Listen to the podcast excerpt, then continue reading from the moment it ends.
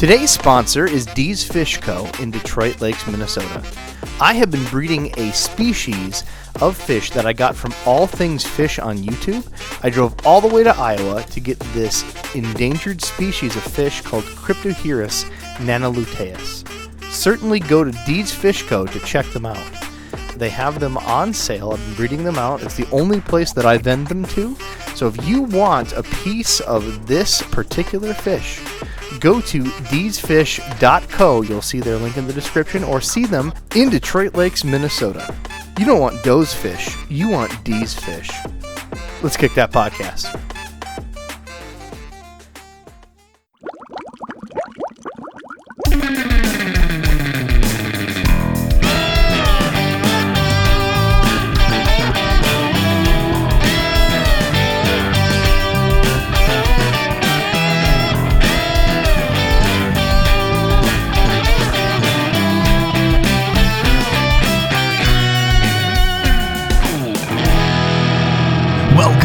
The Aquarium Guys podcast. Jimmy, we done did it. No, we did not. We did all the bad things. What did we What did we do? we have one of our listeners that joined the Discord and sent us in what they would like to call either the Aquarium Guys drinking game, but more importantly, the Aquarium Guys bingo card. What?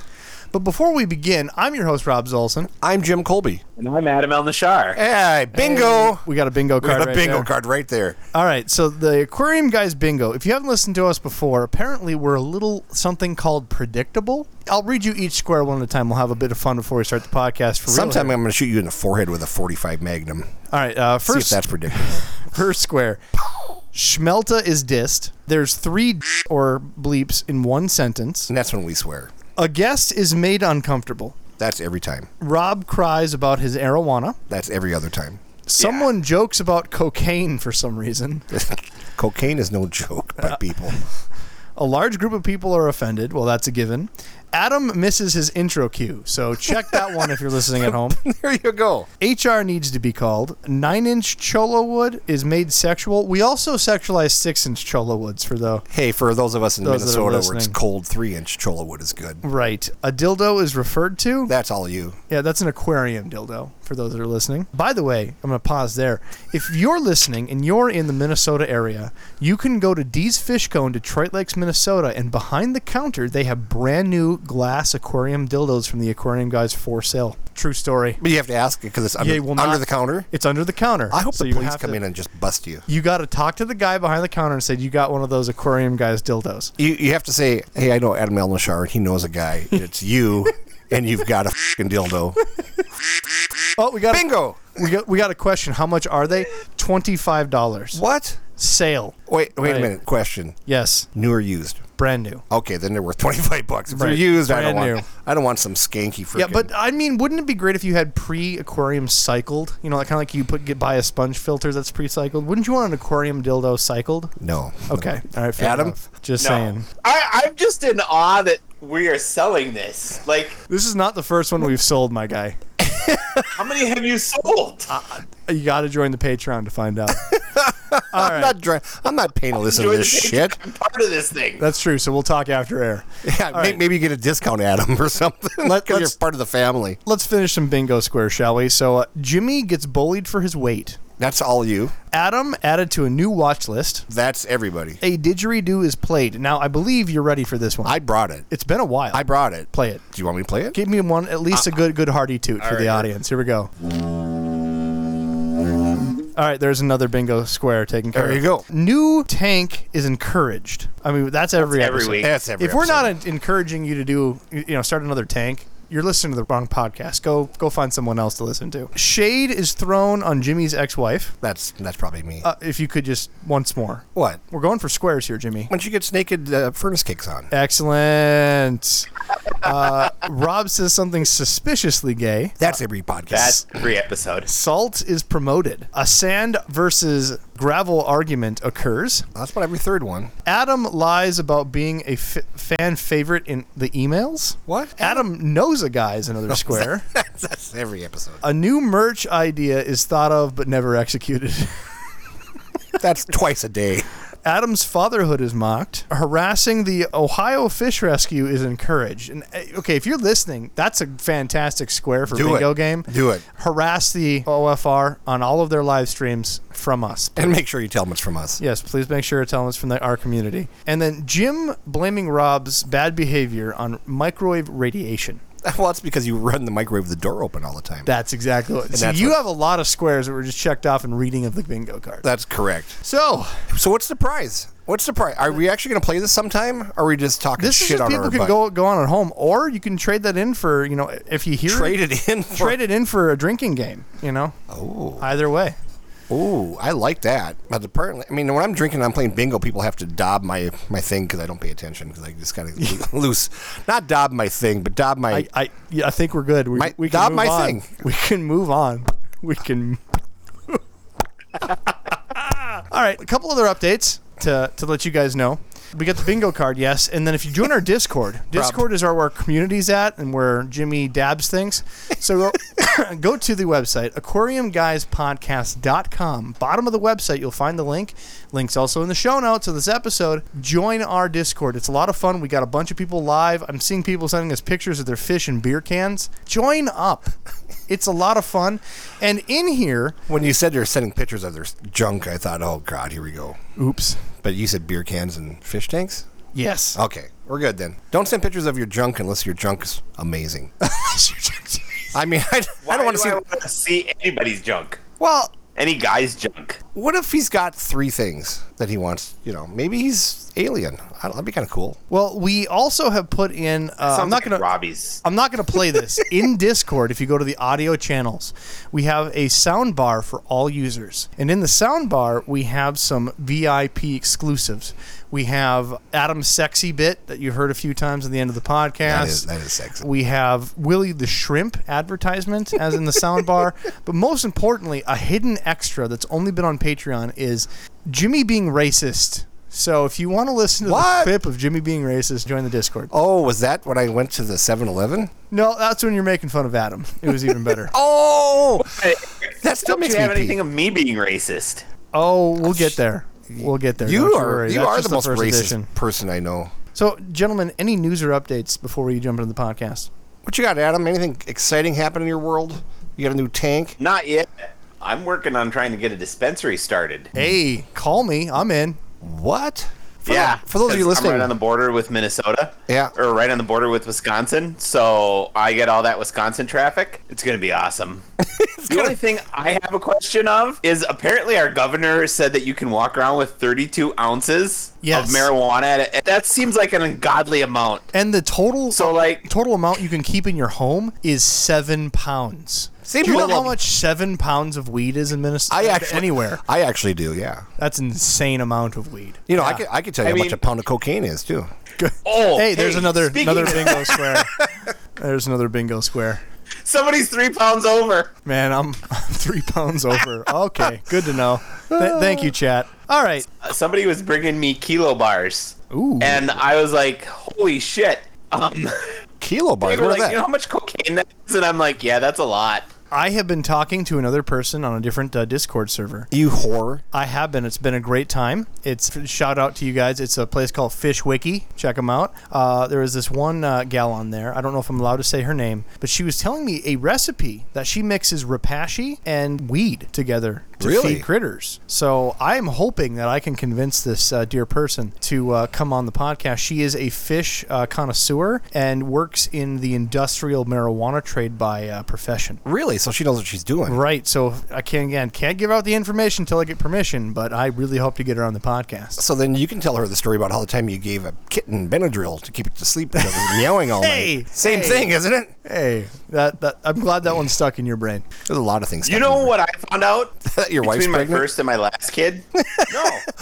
Where babies are made? Well, besides that, I figured that one out. They have warning labels on the Benadryl now saying this is not a sleep aid for children. And I'm like, Yeah. Doesn't, doesn't say Who anything the about. f- actually does no, that? that's a big thing actually. In like the parent classes or whatever from the hospital, they said that you're not allowed. Do not give your baby Benadryl to put her to sleep. Like that was part of the same instructions on like don't shake the baby. It was like right next to it. Really? Apparently that's a big thing. Now, do I use it to drug my drug my cats? Absolutely. Absolutely. Says Yes. nothing about kitties. Nothing about kitties. So you guys are from a different generation where where my children were born and they go, here you go. That was my training. Yeah, I thought I was, but then I made Here a joke. Uh, I, I literally told the doctor, "I'm like, how should I shake the baby? Like, is it a vigorous thing, or I just want to like don't want to shake it like a pepper shaker? Is it like one of those shake wakes? Yeah. You know where you see that girl doing this here? She had no sense of humor. She told What? me immediately that nope, sorry. Now I had to go through through training. I was punished. I had to go through an hour and a half training course because I, I I lipped off to her like that. It was hilarious. I just sent you through there twice.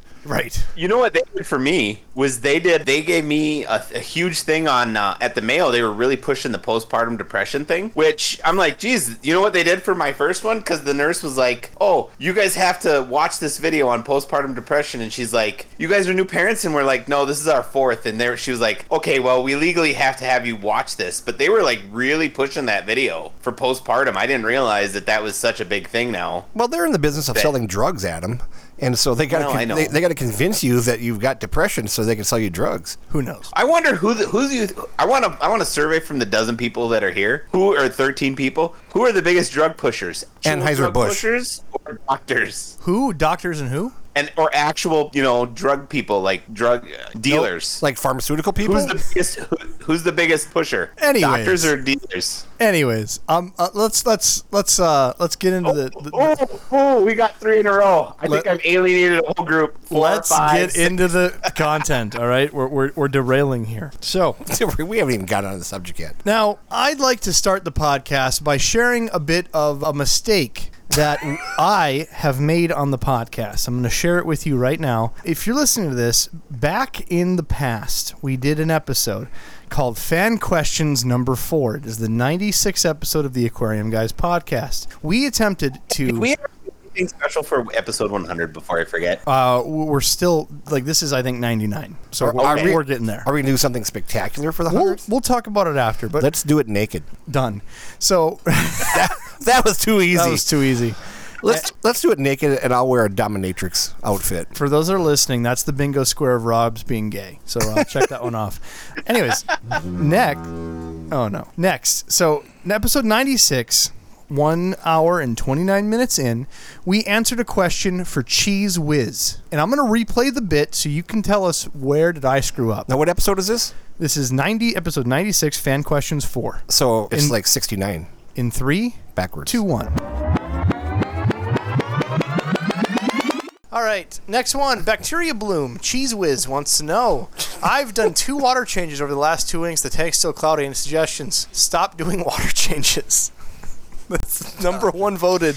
My dick sure does hurt when I hit it with a hammer. You're just the worst. All right. What Um, should I do? if- if you have cloudy water, your water's not most likely not cy- uh, cycled. You know, finish cycling the tank. New Prime. tank Hey, syndrome. Robbie. Put some prime.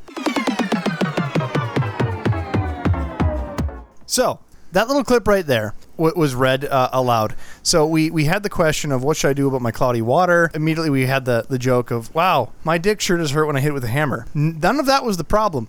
The problem was me saying wow you're the worst, and that was not directed towards Cheese Whiz. That was directed towards Dan and the audience for making that horrible joke. The question was answered the saying that you haven't finished your cycle, please finish the cycle. So, Cheese Whiz messaged in letting us know that that wasn't at all what it was. So, give me one moment while I pull up and pull up in Mr. Cheese conversation so I can go off off of here. I hope he slams you so hard. Hey Rob, there was no audio in that clip. It is on our side, so uh, I'll have to share. Oh, okay. I'll have to you, share. You didn't play How can I participate? pay, pay the extra money. uh, again, we'll, we'll we'll talk about it in a moment. So, his res- uh, again, his response in here is that uh, that's not at all what he was doing. He was looking for a, a second opinion. He's upgraded tanks and moved on since then. But hold on, and went to a different podcast. hold up. More than likely. I would have. He found that it was the substrate causing it. He did more uh, research, found that it was the substrate causing it, and he said that there probably was also too many other fish kicking it up as the problem, but it did go away afterwards, and the tank was cycled. So I did do a, a formal apology to this guy. But we get a ton of questions in all the time of, hey, my tank's cloudy, what's going on? I just, and they won't give us extra information. And to find out they just set up the tank, they're still doing a bunch of water changes. Maybe they just finished the cycle, but then they do another 80% water change and then don't do anything about the chlorine, so then it kills their cycle. So most of our questions that we get very much lined up to that. So I wanted to put a public apology. And in honor of Cheese Whiz, we're going to do an entire episode on our screw ups. Wow. Right. That was your screw up. That was that, was. that was your. I'm I'm owning it, clarifying. So do you, you do a whole episode on your screw ups because I'm damn near perfect. You're down here. Damn near. well, I, I think I could fill an episode of just my screw ups easy. But I think we can all share, do a little Okay. round robin. Who wants to go first? I think Adam should. Adam, you want to go first? All right, so this isn't up. my personal. This wasn't my personal screw up, but it is something that I learned uh, before I bought my pet store. Jim knows how my pet store was set up, so you know how you walk in the right in the door, and there's just a solid wall of fish tanks, like Mm-hmm. Correct. what 30, 40 feet down. Correct. So I don't know if you remember this, Jim, but do you remember when how they originally had that set up? Yes, I was delivering there for many a year. Yeah. So originally, how they had it set up was they had the hoods, and then they had back filters, and then they had under gravel units, and then they had them all hooked into power strips, and then every power strip was daisy chained into the next power strip because there was only three outlets on the wall, and there was like 65 tanks on that wall At least. at least. Well, when I was there, and this was in the summer before I had bought in the place, one of the employees had accidentally spilled water because they weren't paying attention. That person I made sure was fired. That's a cute one. And they spilled water on the back of the out on the back of the tanks. In the back of the tanks, and then what they did was it landed on one of those power strips. It set that power strip on fire, which triggered the other power strips. So I had four fires I had to put out really fing quick. And that's when I learned don't daisy chain power strips and I cut back on the electricity use. Like the minute I took over, I unplugged a bunch of the back filters and and I just cut the elect- and it saved me like a thousand bucks a month in power too. But still, So, how was using your first fire hydrant or the what, what do you call those little fire outy things? that the cans. Fire extinguisher? there, oh, that's the best one. news- we didn't oh we didn't have God. one. We didn't have we didn't one. have one. So We couldn't afford you one. know what you know what I ended up doing? Splashing water on electricity.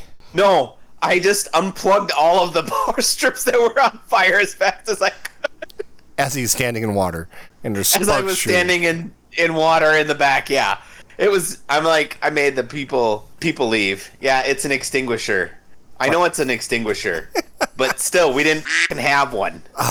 You do with what you got. Right. You do with what you got. That's that's pretty substantial. Like That's a good learning experience. even in Walmart, back in the days when I used to be a manager at Walmart, manager had certain electricity codes. You had to put a tag on every uh, power extender, uh, like a power strip, and they had to have a, a tag on it displaying it only for 90 days. So if you wanted to put up like a display of a TV or a Christmas tree and you wanted to use one of those uh, cords or power strips, 90 days, and then they had to re-up and re-tag it every 90 days if they wanted to keep it up, just so you're you're in knowing of that being there and being a fire hazard. That's cool, actually. Yeah. Yeah, Makes that sense. actually makes sense. Because, I mean, a lot of fires start from those cheap ass $3 power strip thingies. I mean, how, I'm a younger guy, but how many times have you sat there and been like, I only have a two prong outlet, and then you grab the pliers and then break off the ground to plug it in? Been there. Been there. Done that. Not a not a good time. So I lived in an old house, and they had the really old-fashioned plugins. And you know how the, the new plugins now, where one is just a little bit wider than the other, the polarized side and stuff. I took a grinder and ground down the other ones that would fit in. it fit. It worked. I got a feeling it's going to be a lot of uh, electrical mayhem this uh, this podcast episode. Well, actually, why don't I just do an, uh, my next one? I'll, I'll take a turn at 'em. So, I set up a recirculation system with nine 10 gallon tanks. I still have it, but this was when I first set it up. Put in a new glass heater, and it worked great, but the glass heater was under watt, so it was continually running to try to keep up any type of heat and running 24 hours a day, it being the bottom of the sump, never turning off, and being close to a couple other objects that moved into it caused a lot of issues. So, what I didn't know is that the seals on the uh, glass heater were opening and, and allowing water in the, the heater. uh, because the rack was up above and put on blocks. Uh, it really uh, didn't cause an issue of like grounding out to the ground, so it was retaining its own electricity. Well, my fish were kind of acting funny. I wasn't understanding why. I was checking pH. Then I decided I had a hole in one of my socks standing on the concrete floor in my basement, and I reach in and grab, and I feel the current go from my thumb all the way through my body to my feet. That's where I'm like, what's going on? So I'm checking pumps. I'm going through everything. did you do it a second time to see if it did it? I I couldn't find it. So I'm trying to like which tank was doing it because there's nine tanks. And sure enough, thumb ow, thumb ow, thumb ow. And I just kept going like not realizing it's all recirculating and it has a continual water flow and it doesn't matter which one I'm touching because again my brain wasn't working. So I'm just sitting there repeating myself Because of the hurting microwave. myself. Yeah, because of the because of the microwaves. So I go through, I check each pump, I ch- check everything, not realizing I even had a heater in the unit. I reach down, grab the heater, and just sit there and hard cock electrocute myself. Like the h- lights in my house flicker style electrocute myself, and then burn my hand on top of it. You I, know, this explains a lot. I know. I'm just thinking of the same thing, Adam. I hit the ground. I don't know what. This explains it all. I hit the ground. I don't know what to do. My my hand smelled like burning fish. It was disgusting. So be careful with your heaters. Check placement, and you know it doesn't hurt. Check it every 90 days, like we do the strip cord. I have electrocuted myself so many times with different fish aquarium heaters. Get yourself a titanium grounding probe. If you don't know where to find Yep. one, you can go on aquatop.com. They have one. Message them that the aquarium guys sent you. Have those on hand. Someone says, "Well, when should I and how long should I use my titanium grounding probe for?" Ever. The correct answer, the real answer, should be every tank should have one that has a heater, because it's not a matter of if your heater is going to fail; it's when. They only have a certain life expectancy. Titanium glass, whatever, they don't last forever. It's a coil inside of a object that's conducting electricity for your heat. It will burn out. It's a filament. Almost like it's set up for failure, so we can sell you another one. Right. So, you know, if it's doing that to you, imagine what it's doing to your fish. My fish, there was just oh. enough water, got lucky. Maybe it was in the sump and it was far enough away. But man, did I take the brunt force hit. And that's why Rob is a great criminal right now because he has no fingerprints because they all burnt off from that heater, so he can go out and do all kinds of naughty things and not get busted. Unless you leave your DNA somewhere, like a bad boy. And actually, so somebody's asking, how would the fish be acting different? So, Skittish. They don't understand. Yeah, they, they're very skittish. Um, discus, it really f***s with discus. It darts them. The discus were just, they were bouncing off the bottom when it, when my heater gave way and broke. An electrocuted dinner plate size, and oh, I'm still pissed about that. there are fish that are sensitive to electromagnetic currents in the water. There, you, you can do something as obvious as, of course, an electric eel, which is more of a knife fish than it is an eel. Those create their own electricity, but there's also more blind fish that use sensors. Sharks have them for crying out loud. So there are species of fish that are more electro-sensitive than others. Some fish did not were not bothered in my tank. Do I remember which fish it was? No. Am I going to plug that heater back in to figure it out as a science experiment? Maybe when I have lead gloves. But again, all I remember was some fish was acting squirrely in the tank. Don't remember which ones because the I don't know, maybe the electricity fried my brain a little bit and I was more worried about my hand and shitting my pants. the smell of burning I flesh I and poop. See you shit your pants. if you electrocute yourself to a nice degree and you already had to poop, you might just push out a little bit. Just saying. We're talking about screw ups here. I'm. a- This is my confession hour. I'm having fun. This is. That's what The happens. rest of us are kind of gagging a little bit in our, in our mouth, but You know, maybe we should start selling aquarium adult diapers if you don't want a titanium grounding Ooh. probe. Just saying. that's another idea. we might as well sell aquarium guys d- adult diapers. I could use it. titanium probes. We're already selling dildos. I could- so- There you go. I could use that uh, adult diaper when I go to rock concerts because I drink a lot of beer and I don't like missing anything. So There are so many things that we could go over and have gone over in the past on what not to do with aquarium heaters.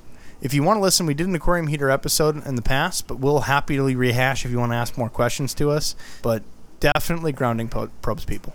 yeah, it's it's still to my amazement how very few ceramic type heaters are out there, and nobody's pushing them. And, you know, they're kind of a hard plastic outer shell, ceramic on the inside. They also will still leak through the top eventually. Nothing's perfect. But the glass ones, I mean, like I right now, I have two breeding pairs of discus. We have a third pair coming here next week, and they will frickin' if you turn on the light and spook them, you know, I mean, they'll run right into that damn heater sometimes. And for the first two weeks that I had that those first two pairs and stuff, every time I walked in the room, they darted.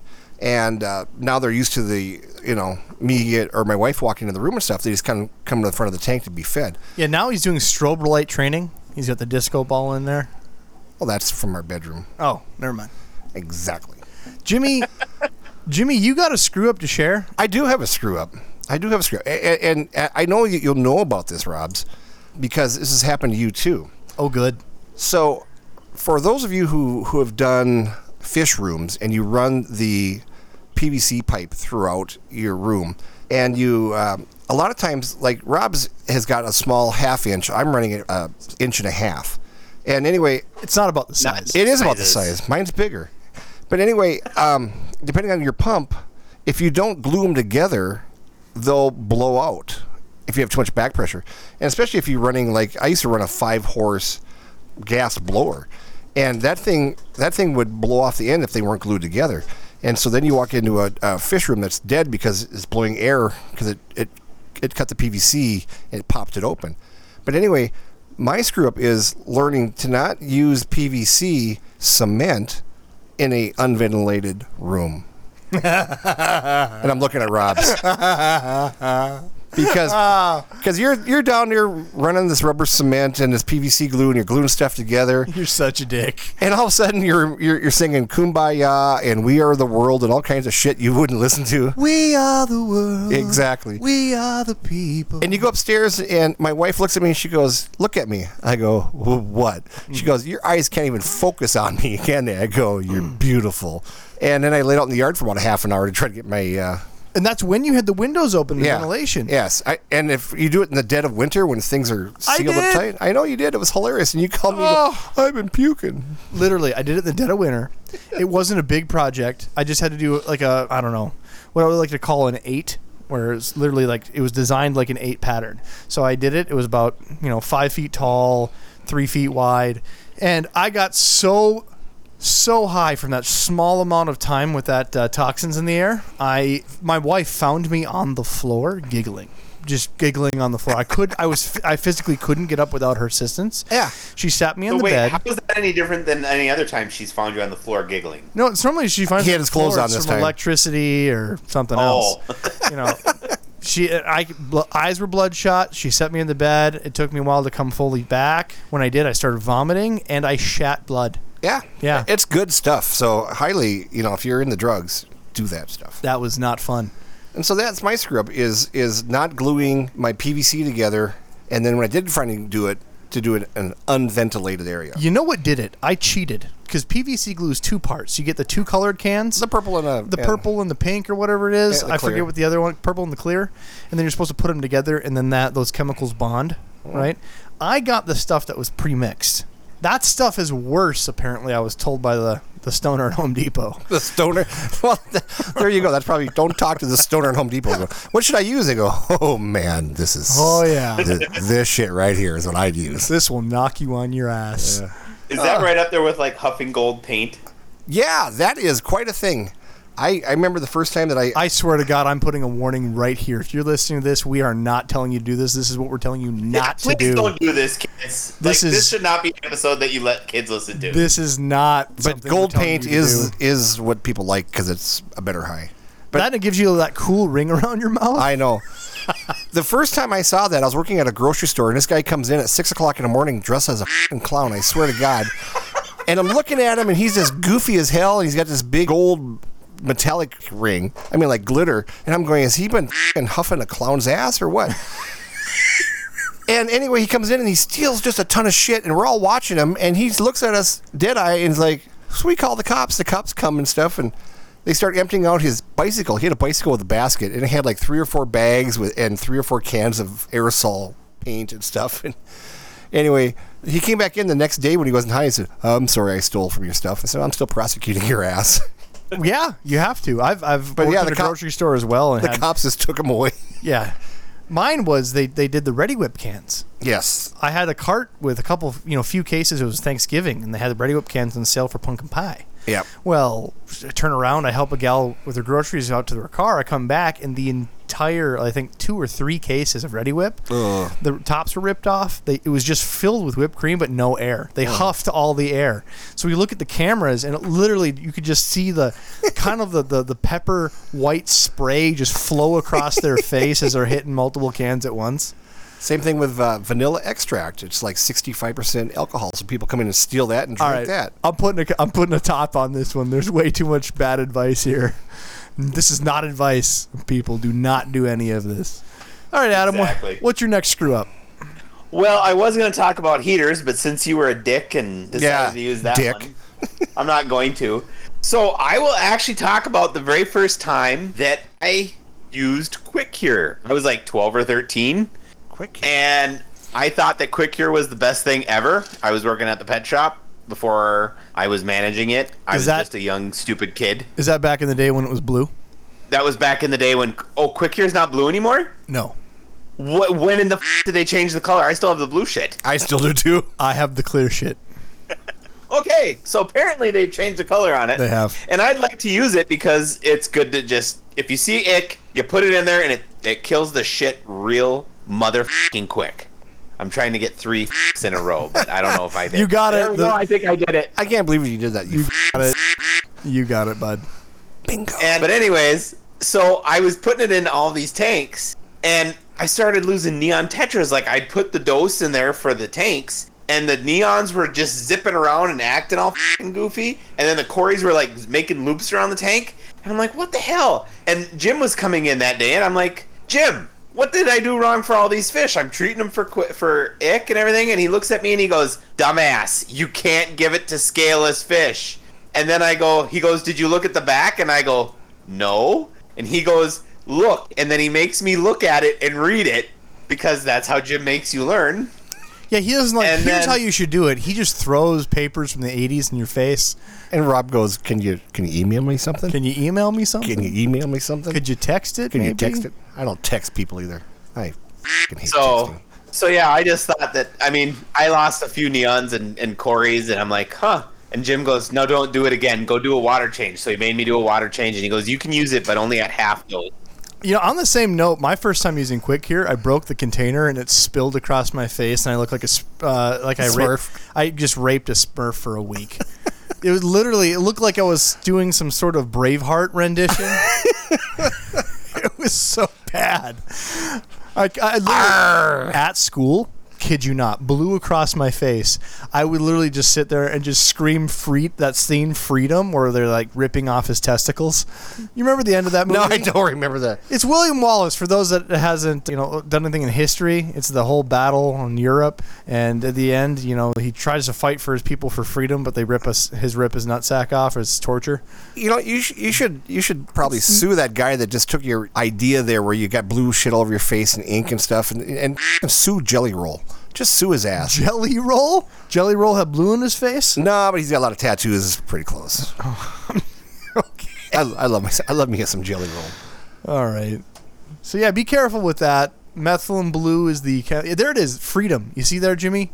That's that's me. That's a picture of me uh, with quick cure on my face. Yeah, with muscles. Yes. All right. Thank you, Adam, for that.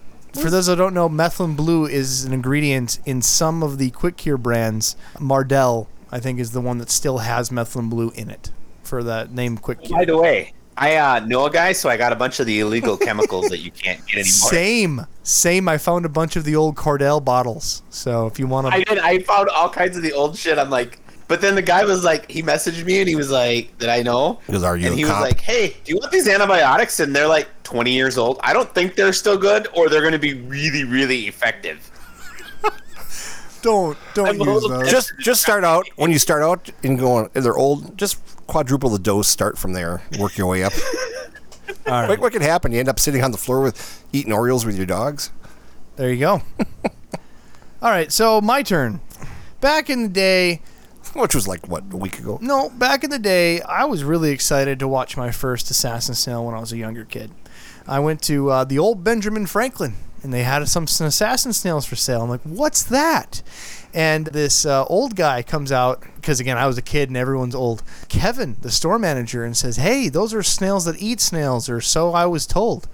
So I bought a couple, brought them home, and it was the coolest thing in the world watching a tiny snail eat another snail alive. I don't know if you've ever done it. Specifically, if you have an assassin snail, watch it hunt down, tackle, and eat a ram's horn snail because ram's horns have hemoglobin in their blood. So literally, you could watch the red blood squirt out of it as it's eating it alive. It's the coolest thing you've ever seen.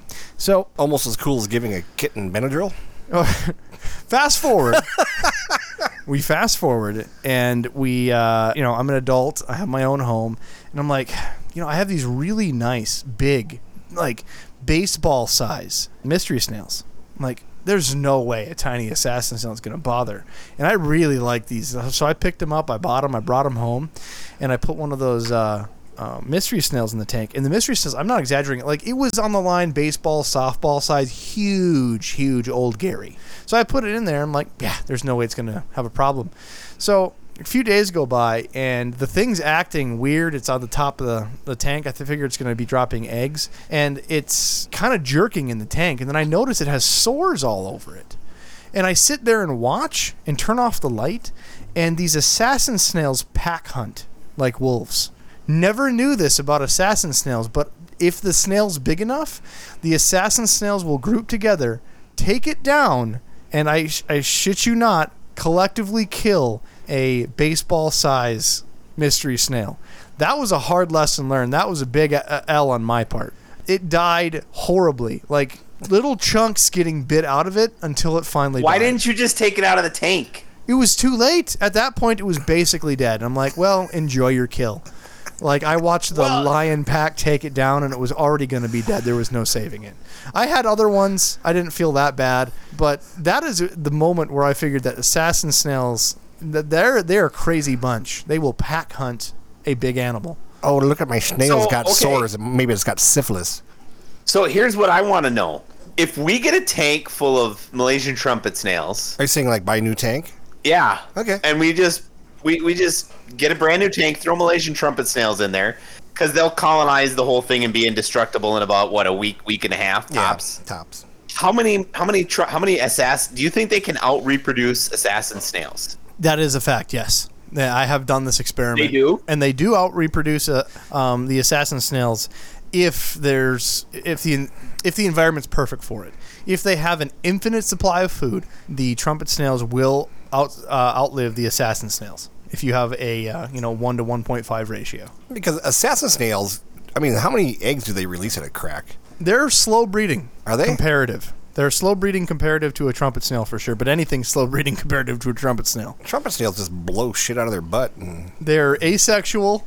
They can reproduce at a very small size, and they give live birth. It's insane what they can do. kind of like you. Um, but in a normal scenario, as long as you're cutting off the food supply, eventually the assassin snails won't win. But given that they have a you know a nice size food supply, infinite food supply, they will they will definitely out multiply the assassin snails. So when I've had trumpet snails, I always found the best thing to feed them was a bottle of Hilex or Clorox. Oh yeah, they love bleach. Clorox. too. Bleach works. Clorox or Hilex. I just can't believe I had to my one of my scripts. I had a 125 gallon tank with probably 75 adult breeder angels in there. Anyway, it had probably about two inches of gravel, which is a lot better than sand. And anyway, I threw a, a piece of or a bunch of Pleco tabs in there because I had a few Plecos, and I turned off the light, and that was the first time I ever saw. I had when I turned the light back on the next morning, I had hundreds of these snails on top of the gravel eating. And for the next, uh, after doing some research on the internet and stuff, not even knowing what I was talking about when it came to trumpet snails, I sat there with a, a, a dinner plate and put stuff on the dinner plate every day and night. And in the morning, I'd get up and it'd be covered with them, and I'd pick them out and throw them away. And I thought I was getting ahead of them, never did. But anyway, my total script on that 125, which was my favorite tank to this day that I've ever had, we got a new RO unit in, and we decided to do a about a 50, 60 percent on RO water change into this aquarium tank to get them to breed. And we did that, and about three hours later, I'm looking, I'm going, what is that? And here we'd put in too much RO, and the body slime came off every angelfish, and we lost every one of them over the course of about three or four days. and so I killed 75 adult breeding angelfish from too much RO water. So- I've, I've done that too. I've killed I've killed fish that way. In fact, I actually called you about it because and you said, "Yep, I've done that before." That's how Jimmy and I met. Jimmy and I met because I was at the grocery store getting jugs and jugs and jugs of RO water, and that's how I met. It's like, don't, you're gonna strip the slime coat right off of him. Like, no, no, no, no. I mix. I haven't had that before. I went home and I mixed extra well uh, after That's when I first meeting met Jimmy in the grocery store. at the grocery store. And I wish I'd have kept Yes. walking that day. Yeah. I wouldn't be doing this podcast, whatever the hell this is. I'm so sorry. That's okay. It's been kind of I mean, I'm not sorry. yeah, this has been fun. We've we got a good friendship going. You know, you We've being- touched belly buttons. No, no, we don't touch belly buttons ever. That's you being gay. Hey, there's your Yeah. bingo. There's Hey, your bingo hey. square. Dob that. Dob it. All right, Adam, your turn. Okay, so you remember when fish tanks keeping was fun and you could order whatever the hell you wanted and nobody really, really could When fish complain? keeping was fun. I do remember. Yes. Well, okay, so it's changed because like there's shit that I want to buy now and I can't fing find it. There's it's the same with like lizards. I've been out of the game for like 10, 10 or 12 years and I can't find half the shit that I thought I could get I used to be able to get on a daily basis. And you're the guy that knows a guy. And I agree. and that's the scary thing. you remember the good old days you'd be able to buy, buy the dwarf seahorses from Coral Gables, Florida, and they'd send it to you in the mail? I've looked for Well, that they guy. still for- do that. I cannot find that, dude. If you find it, let me know, because I'd like to have a little tank of dwarf seahorses. We had Alyssa's seahorses Okay. on, and she said she'd send you them. I want little Wait, dwarf what? We had Alyssa's seahorses on as Yep. Mm-hmm. one of the guests. You were you were there, Adam. You were there. and It was yeah, we had a seahorse episode. You can still get them, Jimmy. No, yeah, you can still get them. Anyways, Adam, But I don't get Ranger Rick I'm magazine talking anymore. your your thing, Adam. Let's go. I'm talking about like the really cool stuff, like the venomous conch snails that will kill you faster than you can feel the reaction of the dart. Why? like that type You- of fun shit. We you like we your wife. can't- Why do you buy this poison stuff? So I, I mean, yeah, I do. I mean, I like my wife better than yours. So even you know what, Jim? Even my grandma didn't like your wife. My first one. Come on, My first one. let's get to the story here. Your What? first wife. So, anyways, I was ordering. Bingo. I was ordering some. I would go and whenever I'd see something new on the list, I would go, "That looks cool. Let me order it." But then there was this one time After doing no that research. I or I did no research. I just would get the fish in, look in the look in the book, see what could come close to it, and then I'd just put, "Okay, this should be sold for this." So, but anyways, one time I ordered stonefish, and I think did you bring? me I those? did. I sold them to you. They're venomous. They're venomous as fuck. They're so bad. I put them in a tank because Jim was like, "I'm like Jim, what do you know about these things?" And he goes, "Well, I think they're venomous." And they I'm look, like, "Well, and they look like a put 'em in?" stone. Yeah, they literally look like a rock. And he goes, he goes, well, I think they'll survive in brackish. So I put in, I put in, I dumped. Basically, I just threw a tank together in about ten minutes. I just grabbed a couple of scoops of saltwater salt and threw it in a freshwater salt tank and just made it kind of brackish over the period of a couple hours. And then I'm like, well, what do they eat? I don't know, throw some goldfish or something. okay. Well, I couldn't get all the fish out, so then I left them in there, and I just threw. I so I put the stonefish in there, and the stonefish is just there. It doesn't do a damn thing. Lays on Like it just like sits there all day. Like a turd. Yeah, it just looks like a turd, and you're kind of like, what the hell is this? This is kind of worthless. And then I started throwing fish in there to feed it. And then I found out that they actually release the venom in the water, which is probably not in a good a 10 gallon tank. Not a wise idea to go sticking your hand in it. Also, for future reference, stonefish, when you have stonefish in the tank and the ven- they have the venom in the water, your hand gets tingly. Um, I'm so glad you didn't put something else in the tank. no, It made my thing tingly. Do it again. Wait, what do you call those dick wipe strips? Roman strips? Those wipes that make your dick numb? What? I'm, wait, There you go. back up the truck. What are you talking about? You you've heard like those little like you, you watch like some some content creator and they they say hey use my promo code for like Roman dick wipes or whatever they are. No, I have not seen that. Hold on, I'm looking it up. Am I saying this. it correct? And I've got two friends here. There it is. There it is. Roman, and they call them endurance wipes. It make any skin it touches, it makes uh, it's benzocaine. It makes the skin numb. So it's literally supposed to make you last longer for those that are premature. just a couple wipes and you're good. I'm just saying, have a 10 gallon tank of stonefish, dip your junk, and you'll be ready to go. So obviously, And here I've been Robbie using has that Orajel for problem. years. Orajel. What'd you say, Adam? Apparently, Robbie has that problem where he needs to use at least Yeah. two dude wipes. No, no, my buddy. He's like, I literally see like a little pack of Roman lights. I'm like, are those the dick wipes from the like the podcast ads? He's like, yeah. I tried it. I couldn't do anything for four hours. Why don't you just put on a freaking condom? Oh, lidocaine. All right, there. Pretty much for your wiener. No, I think it No. is literally the active ingredient is benzocaine. So, anyways, This has got nothing to do with aquariums. Anyway, stonefish and tingling. That's where we're okay, at. so so you had your drunk in the stonefish it's- tank. so Continue. after like a month and a half, It lived that long? Yeah, it lived forever. I actually ended up selling it. So I had a guy drive down from Duluth, and he looks at it and he goes, "That's a stonefish." And I go, "Yep." He goes, "Isn't it like super venomous?" I'm like, "Yep." I go, "If you put your hand in there, it's kind of tingly." He paid me seventy five fucking dollars for that thing because I didn't even have a price on it. I'm like, I don't know, seventy five bucks, and he just goes, "Okay," and he paid. I think the I thing think- cost like twelve dollars. I was gonna say I said twelve bucks was the price. wow. Wow. I don't know if that's uh, that. That's a pretty pretty bad one to top. That- All right. It's it's called not not preparing your the people for that. By the way, I'm pretty sure it was also the same guy that he bought that. Hmm. He was the guy that they called me from Duluth, where they they called they gave me a call in Duluth one time, Fish and Wildlife, Yeah. or the Minnesota DNR, because there was a guy that got bit by his cobra and it killed him. Oh. and he had this this house full of venomous shit in there, and they were like, "Can you Same come get everything?" guy. Everything?" I'm like, "Well, is everything caged up?" And they're like, "No, we're pretty sure cobra's loose." And I'm like, Pass. "I don't have a snake hook." And they go, "Oh," I'm like, "Can you turn down the heat and then I can go get it?"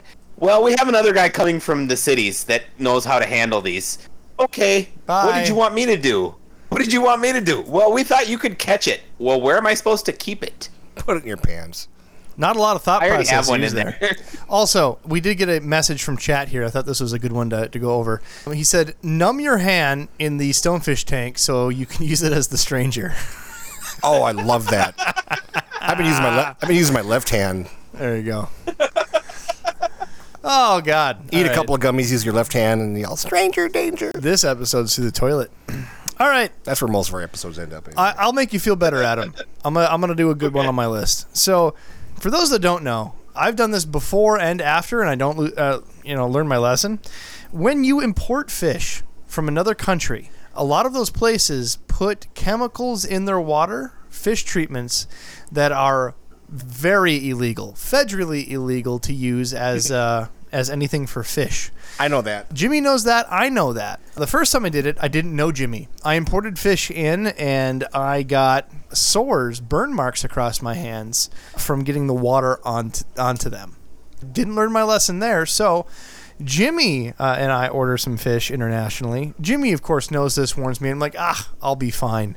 And I get such a horrible inf- skin infection uh, from a small, tiny cut on my hand from getting uh, in from some of those import things. It goes up my up my hand, up my arm, and I'm getting freaked out. I go to the doctor. They immediately uh, put it in wrapping, all kinds of goodies.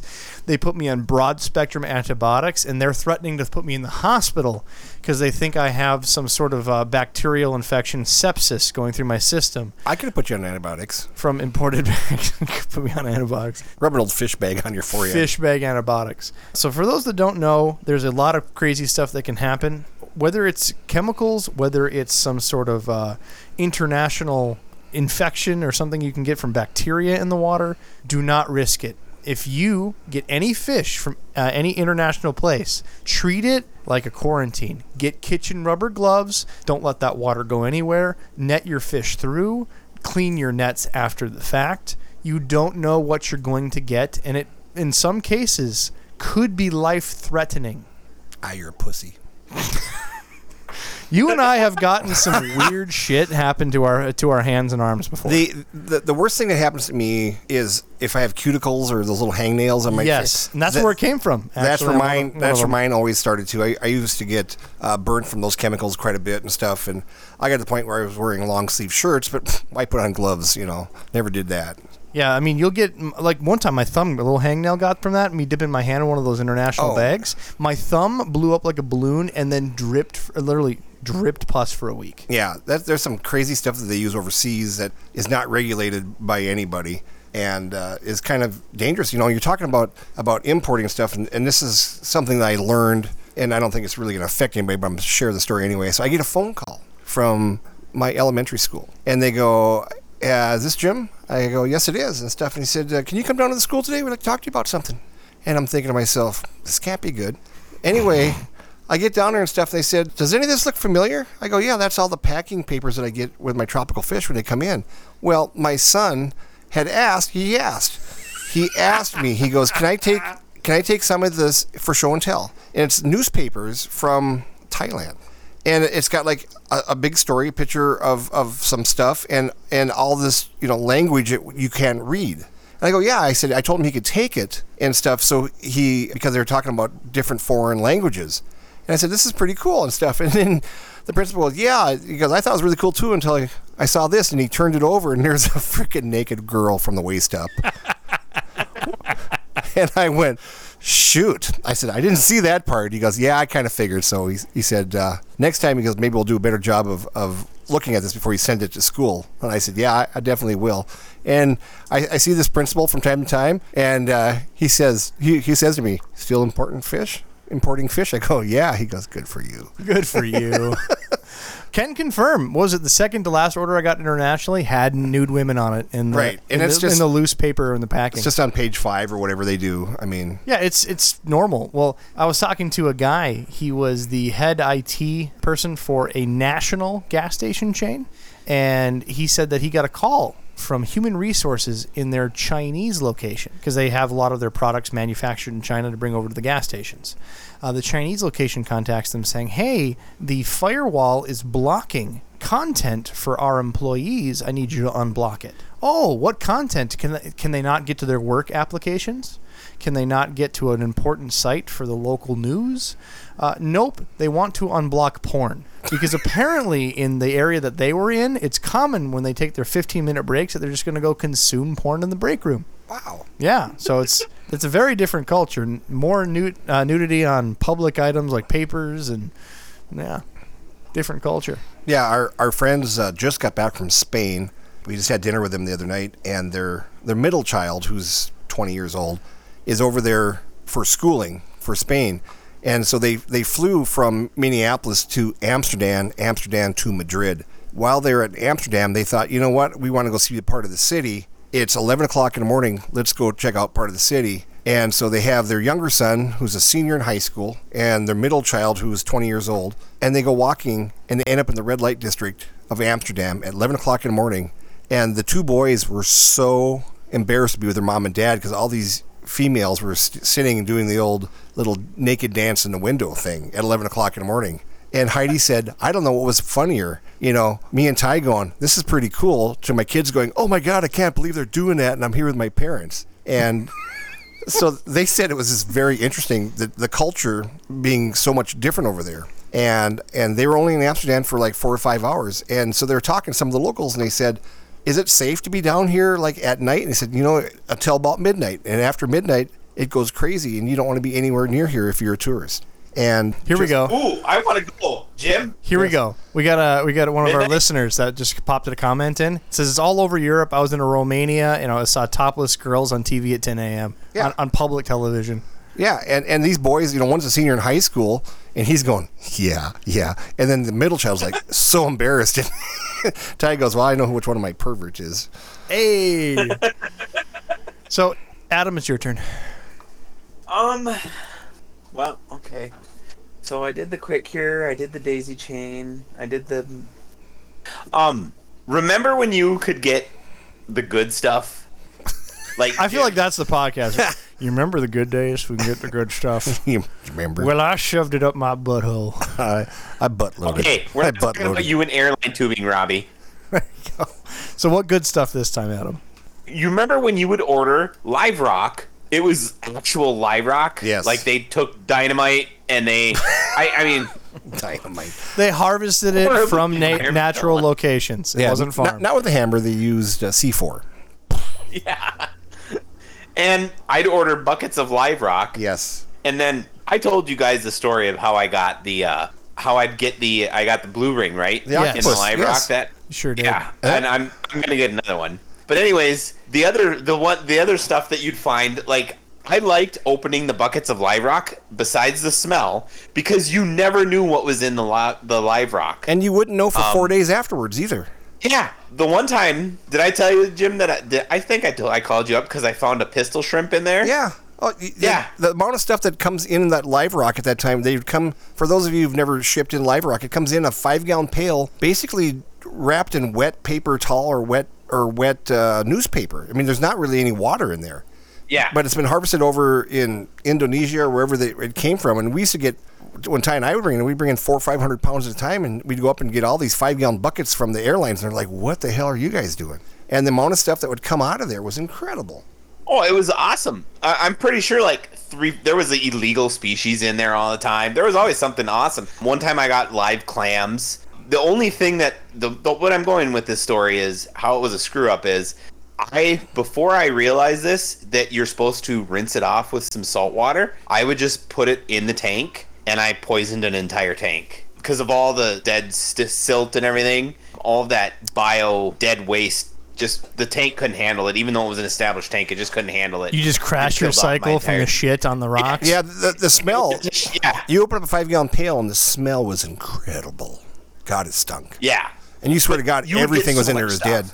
Sounds delicious. We we had What? we opened up one time and there was, we had a, a about an eight inch moray eel come slithering out of the rock that had been dry forever, and we had Yeah, him. and it was still alive. yeah we had him forever. We kept him. His name was Kevin. Kevin the Moray. Yeah, Wow, that just put in live rock and just watch your shit die. yeah. We All right. We had a th- Ty Ty and I had a three hundred gallon big rubber. What do you call those? Those big. You have one, several back here. Yeah, the cattle troughs. Cattle troughs, the big rubber ones. The Rubbermaid ones. and and he would get in all this rock and we would put it in there and we had lights above it and stuff and kevin lived in there and we'd throw in flipping goldfish every couple of days and stuff and and the goldfish would be gone i mean he, it hit the top and kevin would come out of nowhere Poor Kevin. Did you ever figure out what kind of moray eel Kevin was? no it was it had spots on it that's all i remember had some spot had some kind of like little white spots on it and stuff because we're i remember we were going oh you know because we're such good saltwater guys maybe the thing's got ick but it was just this metallic stuff it had on it so it was kind of incredible Sweet. Well, Yeah. my turn. So I decided with Jimmy's help that I was going to put up a shrimp rack. And the shrimp rack had multiple shelves. So I could fit on there 12 two and a half gallon tanks. And I had a nice shrimp colony going there for a while. That rack's still actually behind Jimmy in our studio right over here. And for those that uh, have seen our live stream, some people have seen that wooden rack next to my stairs on the on the camera. But what it was again, I had those shrimp racks, and then on it I got these. I think I bought them off from Ty because Ty was emptying uh, one of his warehouses. I got these long, I call them river tanks, but essentially they were frag tanks. You would put different coral frags in them. They were what, Jimmy? Eight inches wide by what? four foot long Three foot long. Yeah, acrylic, acrylic. acrylic units, Yep. and they had dividers that were pre-built in them, so you put your corals in them, and it could flow flow down. And you were supposed to make a recirculating system for salt water out of them. Was the idea. So he's used a bunch of them, but these are extras that he had that he never never used. So I bought them, and I wanted to take a Dremel, cut out the dividers, and turn them into one long, you know, river tank. So I had three of them. I decided one was the sump, two were the tanks, and I used PVC pipe and made a recirculation system out of them. Now, what I didn't realize is that these had uh, the recirculation systems I did before had the water return valve above the water line, meaning that when you turn it on, it literally you would trickle the water into the surface of the tank. These had the return in the center column of the tank. Something I haven't done before because they were already pre-drilled. They already had bulkheads because they were supposed to be pushing salt water through, and having these fittings and valves to put pressure to have flow across the corals to grow coral. So I used the same fittings. I left it in the tank, and I got the whole thing uh, going. Now, what I didn't realize because I haven't used that particular light switch is that the homeowner decided that he was going to put a lamp on that light switch. So he had it wired that when you shut the lights off and you go upstairs, it also shuts that light switch off, which controlled the entire recircul- uh, recirculating system.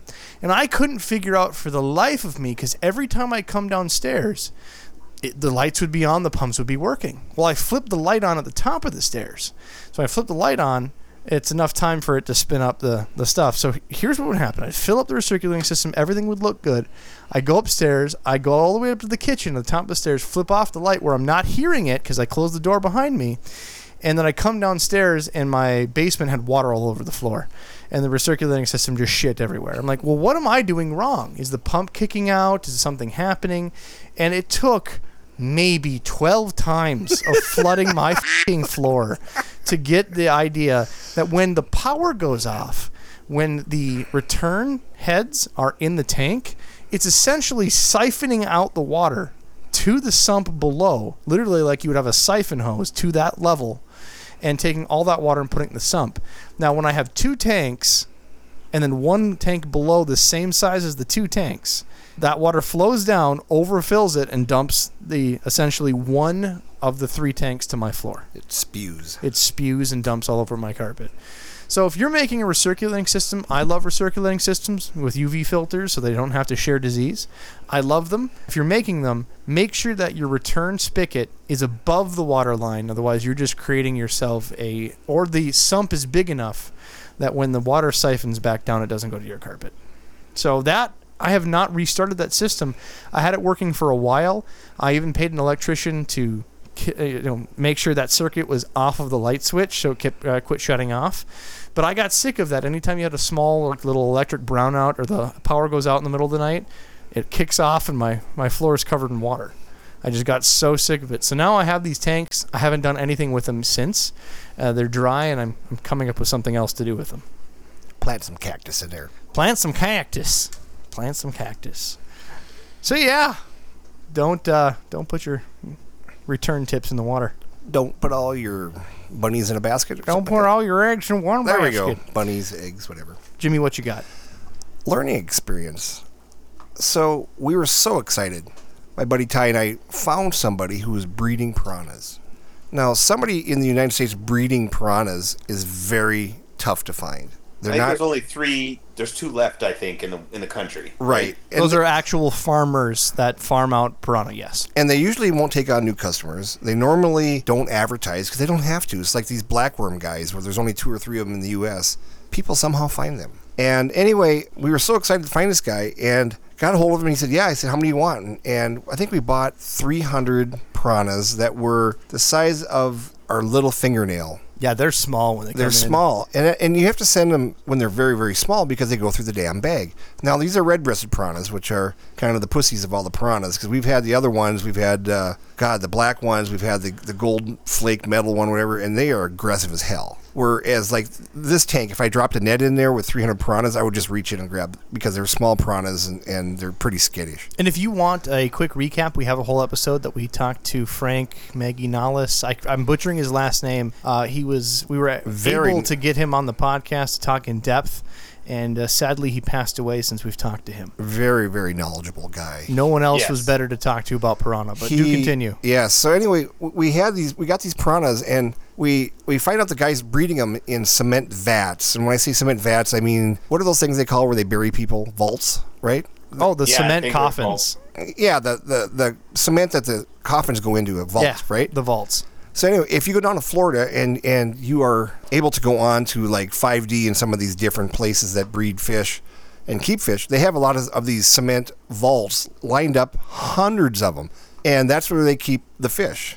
And they put a bulkhead in there, they put in aerators in there, and they can put on thousands of fish per per vault. They don't have to worry about them blowing away in a hurricane because they're freaking cement. They're low maintenance, and the cost isn't that bad on them, from my understanding. But anyway, so we, we talked to the guy, and he's breeding them in cement vaults because he says they're very skittish, and if they see you, they'd rather just stare at you and try to defend their territory than breed and stuff. So I said I finally had success breeding them in these cement vaults. He's doing it out of his garage.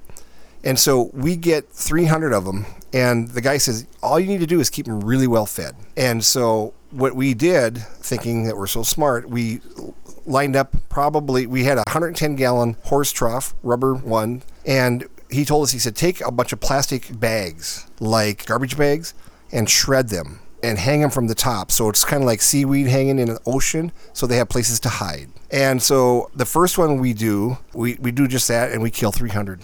And we're like, what? I mean, they're all dead like in, in a day and a half. And we find out that these garbage bags have some sort of film on them to keep them from sticking together. And the toxins killed them all. The toxin killed them all. Okay, sweet. but it took us a while to figure it out. So sniff your bags, and if it smells like potpourri, it's probably poopy Yeah. for your fish. Yeah, or, or how about you just use like plastic plants, you know, rather than using garbage bags? Sure. So, Or Walmart bags. I bet there's no chemicals on there. Yeah, I'm sure not. So anyway, back to square one. Okay, call them up. Yeah, I, I got more. God, because we love spending money. S- send us, send us some more. He felt bad for us, so he sent 350 because he, he felt bad for us. He said, "I'll give you an extra 50, so you guys try to make up some of your money."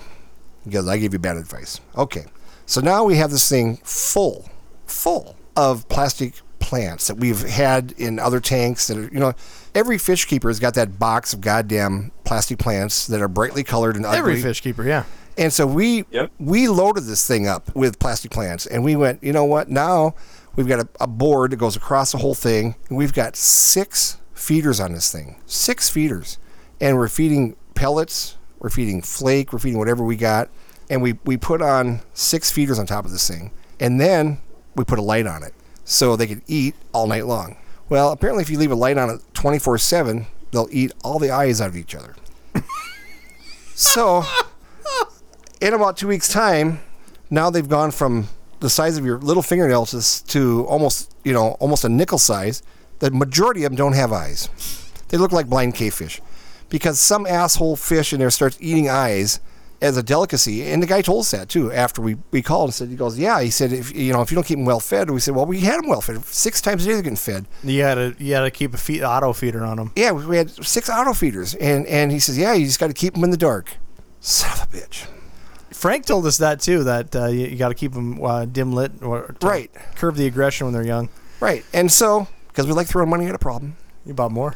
we bought more. We bought our third batch, did the same thing with low light. We actually kept them covered, and we only probably lost about 20 fish out of those 350 and made some money finally. Finally, But by the time we got done selling them, you're there's certainly not in the black. no. By the time we get done selling them, a lot of them are the size of a quarter, and now you got to use six bags to freaking bag them up so you could take them to a store to sell because they and, and so what little money you made you spend in freaking bags. So that was my little piranha how to lose money story. So I can confirm. I got some people that still ship piranha and whatnot, and what they'll do, it, also not just piranha, but like pictus cats, stuff like that will poke a bag. They're now putting them. They're getting cheap plastic containers, making sure there's holes uh, drilled through the plastic containers. They're putting the plastic containers in a fish bag. I mean, that's that's the only way you can take uh, care of it. Yes, it costs more, but I mean, not much more. A plastic container's not going to be that bad. Right. I mean, and they're already putting oxygen in the bag and whatnot and stuff. And Right. and a lot of the a lot of the when I get fish from Segrest Farms, especially like pictus, or if I get discus or something that's really skittish, Some of the big cories, they all They'll- got spines. they'll- they'll take and- Synodontis Yep. cats. they'll take those bags, and you've seen those bags where they come in and they're they're half black. Yeah. And, and and some of those things they'll take and they'll put a, another black one on, top, so it's hundred percent black when they're shipping it. Keep it all dark. Keep it all dark and try to keep them calm. when I got my uh, gold piranha shipped up, the Peruvian gold ones, you know, the super super aggressive ones, they shipped it in a bag in a, its own styrofoam container full of water, and then they had shipped it in a five gallon bucket, and it was taking chunks out of the bucket. Wow. He was Wow. pissed. And you know what the part was? The guy that bought it, he drove down because he was like, because nobody would bring him in because they're just such a pain in the ass. And I'm like, Well, the mortality rate- when they come in. Huh? the mortality rate's about ninety percent on those damn things. You can't get them here alive. Yeah, well, I did. I got one, and I got one alive. And then I'm like, okay, here you go. He was just astonished to see that it was alive and everything. And he goes, well, how much is it? I'm like, 200 bucks. I even warned him, and he goes, oh, okay. Well, I only got 175. You better find the other 25 bucks, because otherwise I'll throw it in the tank. You never see these things anywhere. He paid the 200 bucks, but Yeah. Bye bye. I made like, it only cost me 35 bucks to bring the damn thing in. Yeah, they're very hard to find. I mean, and usually when you find a rare one like a black or, or the or the gold flecked one, you know, it's somebody's pet that they are just tired of feeding. Right. And and the thing is, they never have an idea how the hell to ship them either when they're that big. What do you got, Adam? Yeah. What's your turn? I'm pretty much done with all the, the stupid stories that, you know, All right, I'll I'll, you guys know my lionfish one and everything else. I'll, I'll keep them coming. People have listened in and heard about my arowana story. For those that haven't heard it, you can listen to pri- uh, prior episodes past, but I'm going to rehash it today. Y'all been y'all been bitching, making memes. Hold you know, on. about Ar- about Rob's arowana. Hold on, I'm gonna go get a box of Kleenex for you. All right, y'all can just, you know, all over me. All right, so, so, Rob's. Uh, I feel like we have a nice diverse selection. Adam used to run a store for many uh, many years, very successful store. Jimmy's been wholesaling for many years. Uh, what was I say, thirty plus years, Jimmy? Correct. Uh, been doing a doing a lot of good out there. I am the you know out there guy. I like to sample a bit of everything. I go out. Uh, I will drive four states away to get a fish I've never had before. I've, I've sampled a lot of weird, weird things. So, uh, with our powers combined, we make a mediocre podcast. So, in in our endeavors, uh, Rob's sees that a particular wholesaler that Jimmy and I work with has acquired two things: a particular blonde stingray and a arowana. So, I don't know if you heard the story. I got the stingray in. It was feeding well. We're doing a good time, but it actually choked on food and died. It was a horrible mishap that I blame on nobody other than bad luck. When I was there, my roommate looked at it because he was watching it happen as I watched it happen. He's like, What's going on? I'm like, He's choking and there's nothing I can do. If I get in there and I pinch him, he has a stinger. And that stinger may be venomous, especially at this age. I, I have no idea, and I'm not going to risk it. So I'm not going to get my hand in there and would've try to try to free the free the stingray. I'm not Adam I should have gave it mouth to mouth. right? And as it's dying, my roommate goes, "Huh, I bet that's how you're gonna die someday," and then he just walks the fuck upstairs. So that was horrible, but I still got this uh, wonderful black arowana. For those that are listening, arowana, the actual Asian arowana, the ones you see in pictures and whatnot, are illegal, federally illegal in the United States. So if we want arowana, we have to have South American and Australian arowana. So again, federally illegal for Asian arowana. So you can get South American and Australian; those are completely legal. But those particular species, however they do look nice, are not near as colorful. So you're generally generally uh, stuck with silver-esque species.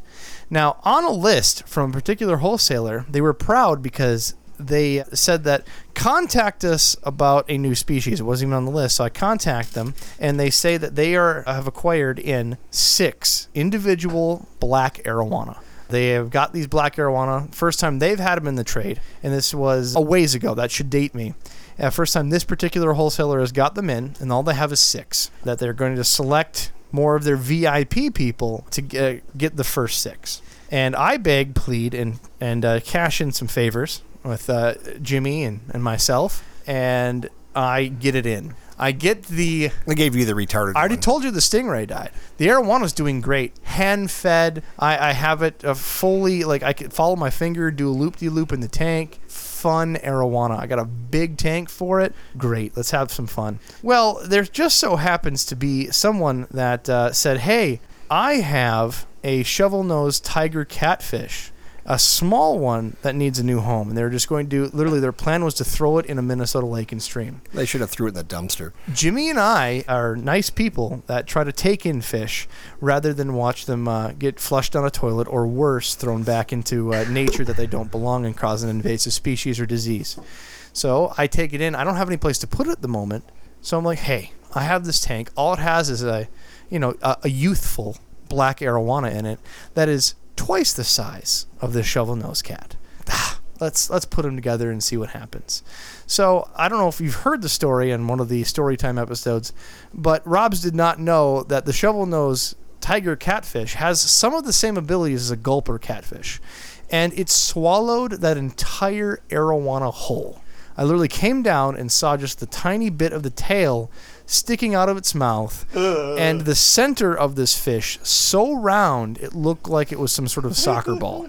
Just crushed my hopes and dreams. A throwaway, a literal reject fish ate my prized arowana, and I've been bitter ever since. And you guys, you guys have been up my ass on this for a while. I was here. I saw it. Uh, you you literally saw it. you that that would happen. I, I didn't care. You ignored his warnings.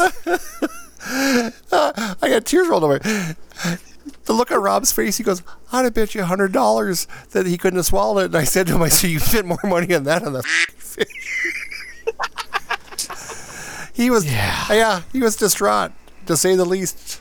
Uh, Actually, I had him on suicide watch for a couple of weeks. I thought he was going to kill himself.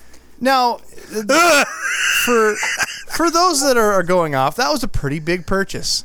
I purchased a uh, blonde, very rare stingray, and you guys can look up stingray prices. They are they are just the same as they used to be. They are terrible. Now everybody's asking, what in the world did I pay for that arowana? And for those that are listening, uh, I'm going to censor this out for the normal listeners, but this this will be in Patreon, the unepis- un, un, uncensored, unfiltered uh, version. So go to patreon.com forward slash aquarium guys, spend the dollar to figure this out.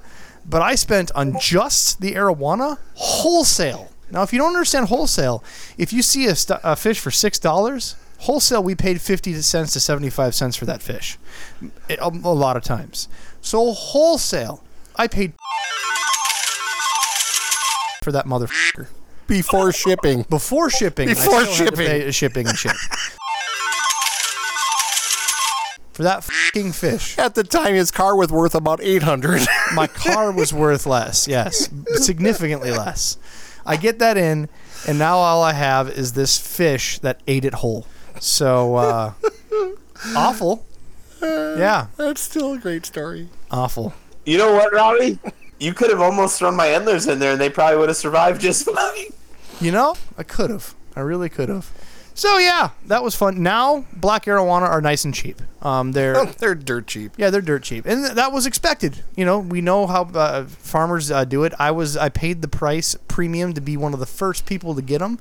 I certainly was. I enjoyed it, and I got shit on because of it. But yeah, now you can get a black arowana for just a few few points more than a normal silver arowana, and they're quite prevalent in the hobby thing, uh, thanks to uh, what they did in farming.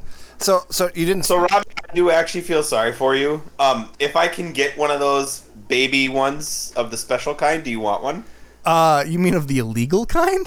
he'll take I'm two. not saying anything illegal. He'll take two. I'm just saying, if I can find some babies, do you want one? if they're not illegal, I'm in. if they're illegal, I'm very out. So, so what Robbie didn't tell you at the end of the story is that a few weeks later, I'm still feeling really giddy about him killing this fish. And so, what did they have on sale from Segrest Farms? Is they had blueberry baby arowana, Which is horrible, by the way. they they dyed these little arowanas blue or red, and I bought him a blue one and gave it to him. Literally. It was funny. They take what they do is they take a silver arowana. It's not a process I'm, I'm it- proud of in the hobby, and they dip them in a in an acid material with color, and it's literally a silver arowana with a burnt tattoo hue. it's it's like uh, they put it in a tidy bowl. Yeah, when you get them, they still uh, they still have a touch of the yolk, and uh, sometimes they're that small, and they're they look real blue, and then when they get old, they just have like this shitty tiny tinge of a faded blue. Yeah, it's not not fun. Look like yeah. a, look like an old Smurf. Actually, I don't even think you paid for that. I think uh, that the story was that the wholesaler threw that in because she liked the story. I think I, I think you're right. That's how it happened. You did not buy that intentionally. they wanted to give a consolation prize to what happened because I th- we I still had the picture of it. I sent the picture to them, and they thought it was so damn funny. we all did. Yeah. Well, Is that so? That was Julie, right? Yeah. yeah. At least Julie felt sorry for you when I called her and told her that I was stung by that goddamn dwarf lionfish and my arm was going numb. Well, if it gets any closer to your heart, you're f***ed, aren't you? Like she gave no f***s. The difference is, is I paid her much more than you did Yeah, you're, for that fish. Yeah, you're, you're looking for free information. Well, Robbie gave her a bunch of money. She's looking for another sale. You know what I'm saying? Well, she probably figured I wasn't going to be much of a sale after that. Not if you're dead. Robbie, you should post the picture on At Patreon. I'll do it. I'll post a picture on Patreon, and then you'll see. Uh, it wasn't how I, I originally found it. I originally found it where it was just the tiny tip of the tail. The picture I have is where we're sort of regurgitating it. So you'll still see most of it consumed. So he get- didn't even he didn't even swallow it and shit it out. He just literally killed it and puked Oh it no, out. he pooped like a Clydesdale. No, no. Here's what happened. All right, so he swallowed it whole. The tiny it was like one inch out of its mouth. It was all just a tiny tip of its tail, so I knew it was an arowana. Was basically all it was, and it was literally perfectly round. The thing was so stretched out, it was insane. It Looked like it had a softball. it looked like I put an air compressor and just blew it the f- up. Uh, so then what I did is I thought it was going to die and choke. So I quickly, you know, uh, ran to get a stick. And by that time, like, you know what? F- this fish. Like, panic set in. And then I'm like, F- this fish. I'm just going to let it be. That's So after he I- called me. Then I get my phone to take a picture. And by that time, he sees me. He's panicking. And he's starting to regurgitate it. So he, but by the time I got the picture, there's a little bit more than just the tip of his tail out. But eventually, he just puked the whole thing up. And I just got to see my dead floating arowana. He still he still pooped a lot. Oh yeah, he he he digested a good chunk of it. But yeah, so if this feels better, especially if they're- after that question and answer episode, and you feel like we're hoity-toity and above thee, we make mistakes too. We learn every day in our hobby, and um, this is the whole episode's out to Cheese Whiz. Glad you got your cloudy water uh, fixed, and this, you know, my mistake there brought us an entire episode talking about our screw-ups. I got one more. You got another one, Jimmy? Nope, I am perfect. All right, last one for you people. So I decide because again, I'm the guy that tastes a little bit of everything. Uh, I still there's fish I haven't had. I'm not uh, I'm not an absolute expert, but let me tell you, I've had a lot of fish in my days. Uh, one of them that I started getting into was freshwater clams. I've had freshwater clams in the past. They do a great job. If you've ever had a bacteria bloom in the tank where the water turns green, generally what you have to do is a bunch of water changes. You can chemically treat it, but the best way is using a UV sterilizer. UV sterilizer literally kill the green water right out of it and clear it, uh, clean it up to crystal clear. But the second best thing you can do is have freshwater clams. They will filter out the water, and if you put, say, four clams, six clams in a big tank of green water, in four or five days, they'll have it pretty well cleaned out. They filter that well in the tank. They uh, feed off of the nutrients in the water column, all the crushed up flake, anything that they can get. They are a filter feeder in the tank. Wonderful if you have the correct snail. So, or snail, clam. I again offered something to rescue. Hey, I'm getting rid of my tank. You want some of these snails? I've never seen the snail before. Uh, snail. I keep saying snail. Ever seen the clam before? I'm like I've had clams. Clams work out. Why wouldn't you have a clam? So I take in the clams. I, I, put it. I like clams. I put it in my tank, and the clams do their thing. When you put a freshwater clam, you drop it in the tank, and they'll flop to the bottom any which way. I'm a sand guy, and clams do very well in sand. So what'll happen is they'll stick their tongue out, they'll right themselves, and then they'll almost like 75% bury this themselves just to leave a little tip outside the sand. And they'll do this in gravel too. It just sand's a little easier for them. Just a tip. Ju- just a little tip out there Just a tip. so they can filter water in and out and feed properly. They're a lot of fun. So I got these clams, put them in the tank, and everything was doing fine, well, and dandy. Well, fast forward to a couple months later, and I had fish die and all this shit in my water column. Well, little did I know that the incorrect clam species, I'm going to read this verbatim. Some clams reproduce by tiny microscopic larvae, which attach to the fish's gills, potentially causing whirling disease that may kill your fish. So my fish were acting sporadic, spinning like they were having seizures, and then they just flat die. No kidding. So that was what was happening is I got a bad clam species. They were, uh, they were doing so well and healthy that they bred and released larvae into the tank, attaching themselves to my fish's gills, and completely eviscerated the tank. So if you're listening to this, clams are fantastic, but get the correct clam. Live bearing clams, otherwise the uh, common ones, I like uh, uh, Asian clams. The are commonly called gold clams, prosperity clams, or good luck clams. This I can never say this name. Jimmy, can you give a crack at it? Corbicula foluminuma? I don't know. F-. It again, golden clam, prosperity clam, or good luck clam. I will attach this inside of Discord. This is my particular favorite clam, and there it's attached in Discord. There's also another one that's a little lighter. The gold clam is more of a yellow species. This is a lighter white species. These are all fine to do. They will not have larvae that attach to your fish's gills. Learn the hard um, way there. So I do have a I do have a legitimate question here. Are these legal to bring into the U.S. Yep. as for the pet trade? Now, Because I thought that you couldn't bring in clams anymore or anything like that. I can get golden clams. yeah, th- that's this actually. The gold, the golden clam is the prosperity clam. So Yep. that is the one without the Okay. problem. Yep. Okay. Yeah, Uh, because some of the wholesalers sell the golden clams, and they're available. They're not that expensive. There are most clam species actually are on lists, especially such as zebra mussels, stuff like that, because clams do very well in cold water.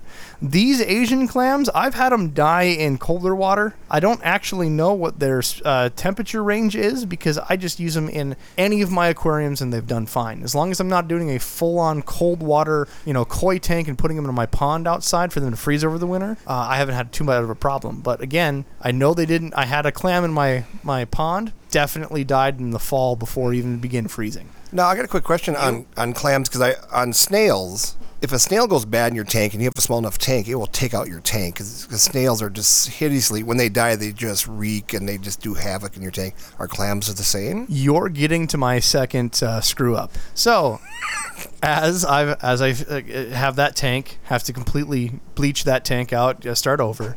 I get the correct clams, and the correct clams do very well. They breed uh, decently slowly. They're a lot of fun. They do move around the tank, and they filter your tank very well and keep the water column clear for you. Uh, however, if they die, you have to inspect your clams. If you see a clam in there and you haven't seen them move, you don't see any current Right. around the clam, that clam probably is dead and you should grab a stick and do a check. Because when they do crap out, they are like 12 snails that died in your tank. They will co- they will toxify the water column and have a smell worse than any dead snail. So what you're saying is you should take your stick, Take your stick. poke your clam. poke your clam. Here's the, here's the test. If you're having uh, uh, the clams, at least the Asian clams that I recommend, you can just move them and they'll immediately stick their tongue out to rebury themselves. It's pretty easy to see that uh, that clam close. Anytime you touch them, they'll collapse and close their shell in defense. So very easy to check to make sure that they're dead or not. But sniff that clam, poke the clam. You know. with Do your you, stick. uh, do you have to feed them anything special if they filtered all the food out of your water columns or no? If like, do you have to put like that liquid filter feeder food or anything like that? Some people do the liquefied stuff. I've never done it, and I've had great success with clams. But here's what I do: if I'm using pellet, I'm taking a little bit of the pellet every feeding, and I'm purposely crushing up a pellet. If I'm using flake, it's easy just to take your finger and, and crush up that flake, and they will grab pieces of flake out of the water column. That's, uh, that's I would what like do. to have a clam person on here. This is kind of an interesting part of the. I've never thought of them as as a fish keeping. You know what I mean? I bred clams. I've kept keep. clams. I, I don't want to consider myself as a high-end expert, but I've had a lot of experience with clams. Clams can be fantastic. Huh? Clamtastic. Clam task. Are we gonna? Are Good you one, gonna, Dan. Now, here's a question: Will assassin snails attack them? Good question. No, they will not because they the clams close up. They they have their own defensive system, and assassin snails will not bury through the clams. Now, I have not tried that with the horde of assassin snails. Uh, uh, I've tried that with a normal amount of assassin snails. So for those that are listening, you know that heard the first story of the podcast, they hunt in packs. Maybe they'll take down your clam, but I haven't had any problems with that at all. I have several different things to say, and none of them are politi- Appropriate? politically correct. Did, Correct. did somebody get? Clams on the half Did, shell. did somebody get a bingo? By the way, Did somebody what? I'm just wondering if somebody got a bingo. Oh, you, you never know. Hop on uh, Discord, find the bingo card. You know, listen to every episode. Use it as a drinking game if you want, if uh, that's something you partake in legally. Legally. Legally. Yeah, because drinking is illegal everywhere. Yep, clearly. But yeah, Um, anything else, Adam? No, I I think that's it until I get on a new watch list for something or other. All right, I'm gonna do.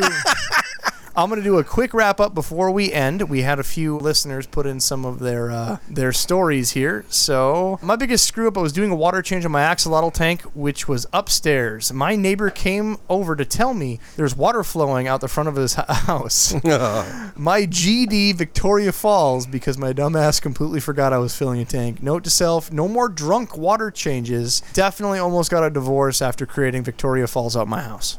Thank you, D Fisher. That was that was definitely a screw up to share. That has happened to all of us. Next one by Snall.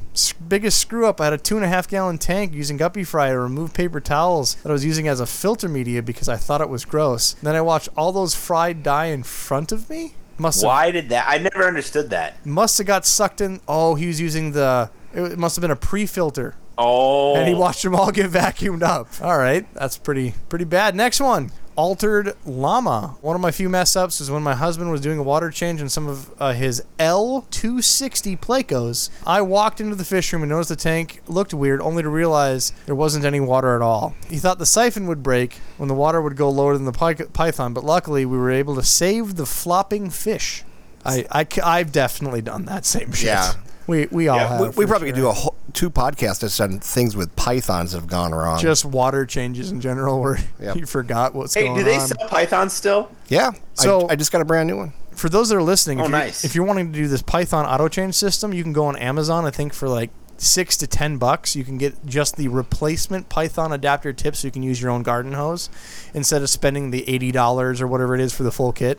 I tell you, I was really impressed with the my store that I, I was supplying went out of business, and I bought their Python from them. And the the hose now is not a very rigid hose; it's very flexible and very soft. And I was really really happy with that. And you can step on it, and it doesn't it doesn't. Really, I mean, it still flows, but it slows it down. But I'm gonna clip this out just for uh, you know out of context right there. Yeah, it's really nice when it's soft. You can step on it. You know, it feels real nice in your hand. so if you're wondering where to get information on on clams, just type in Pornhub.com. com. Call me. Call me. Call me, maybe. All right. Uh, another fail is not having lids in your tanks and fish room are red tiger cichlid. Not reading that scientific name, by the way. Named Jaws. Well, they named it. That's proper problem number one. Is our destinate, uh, d- uh, designated trash disposal unit for guppy culls. One day she hopped over the tank where we had a new pair of our electric blue acara that they just spawned. And man, it was a bummer coming home to find that the male acara was dead, protecting the female. Luckily, she survived, and we put Jaws back with a very secure lid. Never again going lidless. We call that topless Topless. uh, around the aquarium guys. I mean, how many times has your two dollar fish killed your hundred dollar fish, or your Yeah, or Adam? How many times has a, a rat, a four dollar rat, killed a twelve hundred dollar snake? I mean, Oh, f***ing all the time. all, all the time. And then, That's and why then you it's give your always rats is- Benadryl. That would be fun. That would be fun. That would be fun. Oh man, just looking through. You know, you know when they always die too. That right there is my favorite blank. Right. And, and- Next day or within a week, dead. right. Uh, this one by another one by D Fisher. I lost five hundred dollars worth of discus recently. Still have no idea what happened. My vet did a n- necropsy and didn't find anything. Discus plague is all we concluded to. Oh, didn't know you could do uh, you know, autopsies on. All right. If I was a vet and somebody came in with a dead fish, I'd be going, hell yeah, I'll do that. Yeah, I'll take your money. Yeah, I couldn't figure it out. Two Couldn't figure it out. dollars. Two hundred dollars, please. Well, I'm just trying to. So I'm trying to figure out what would wipe out all the discus. Like, was there any symptoms? Can is that guy still on here?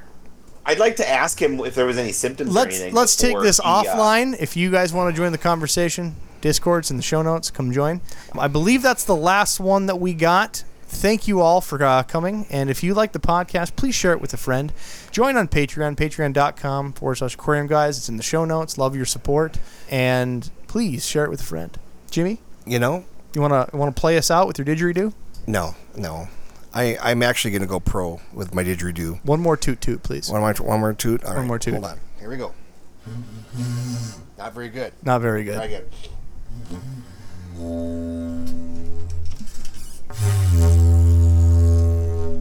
Until next time.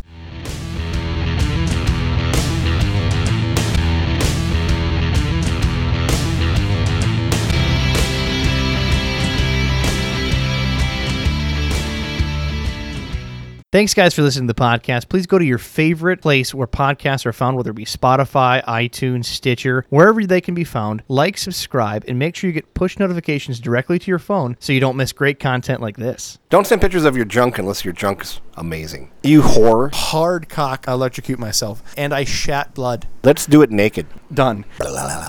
I just raped a Smurf for a week. we are the world. Exactly. We are the people. Has he been fing huffing a clown's ass or what? Y'all can just, you know, all over me. Stranger danger. Because I'm damn near perfect. Pumpkin pie.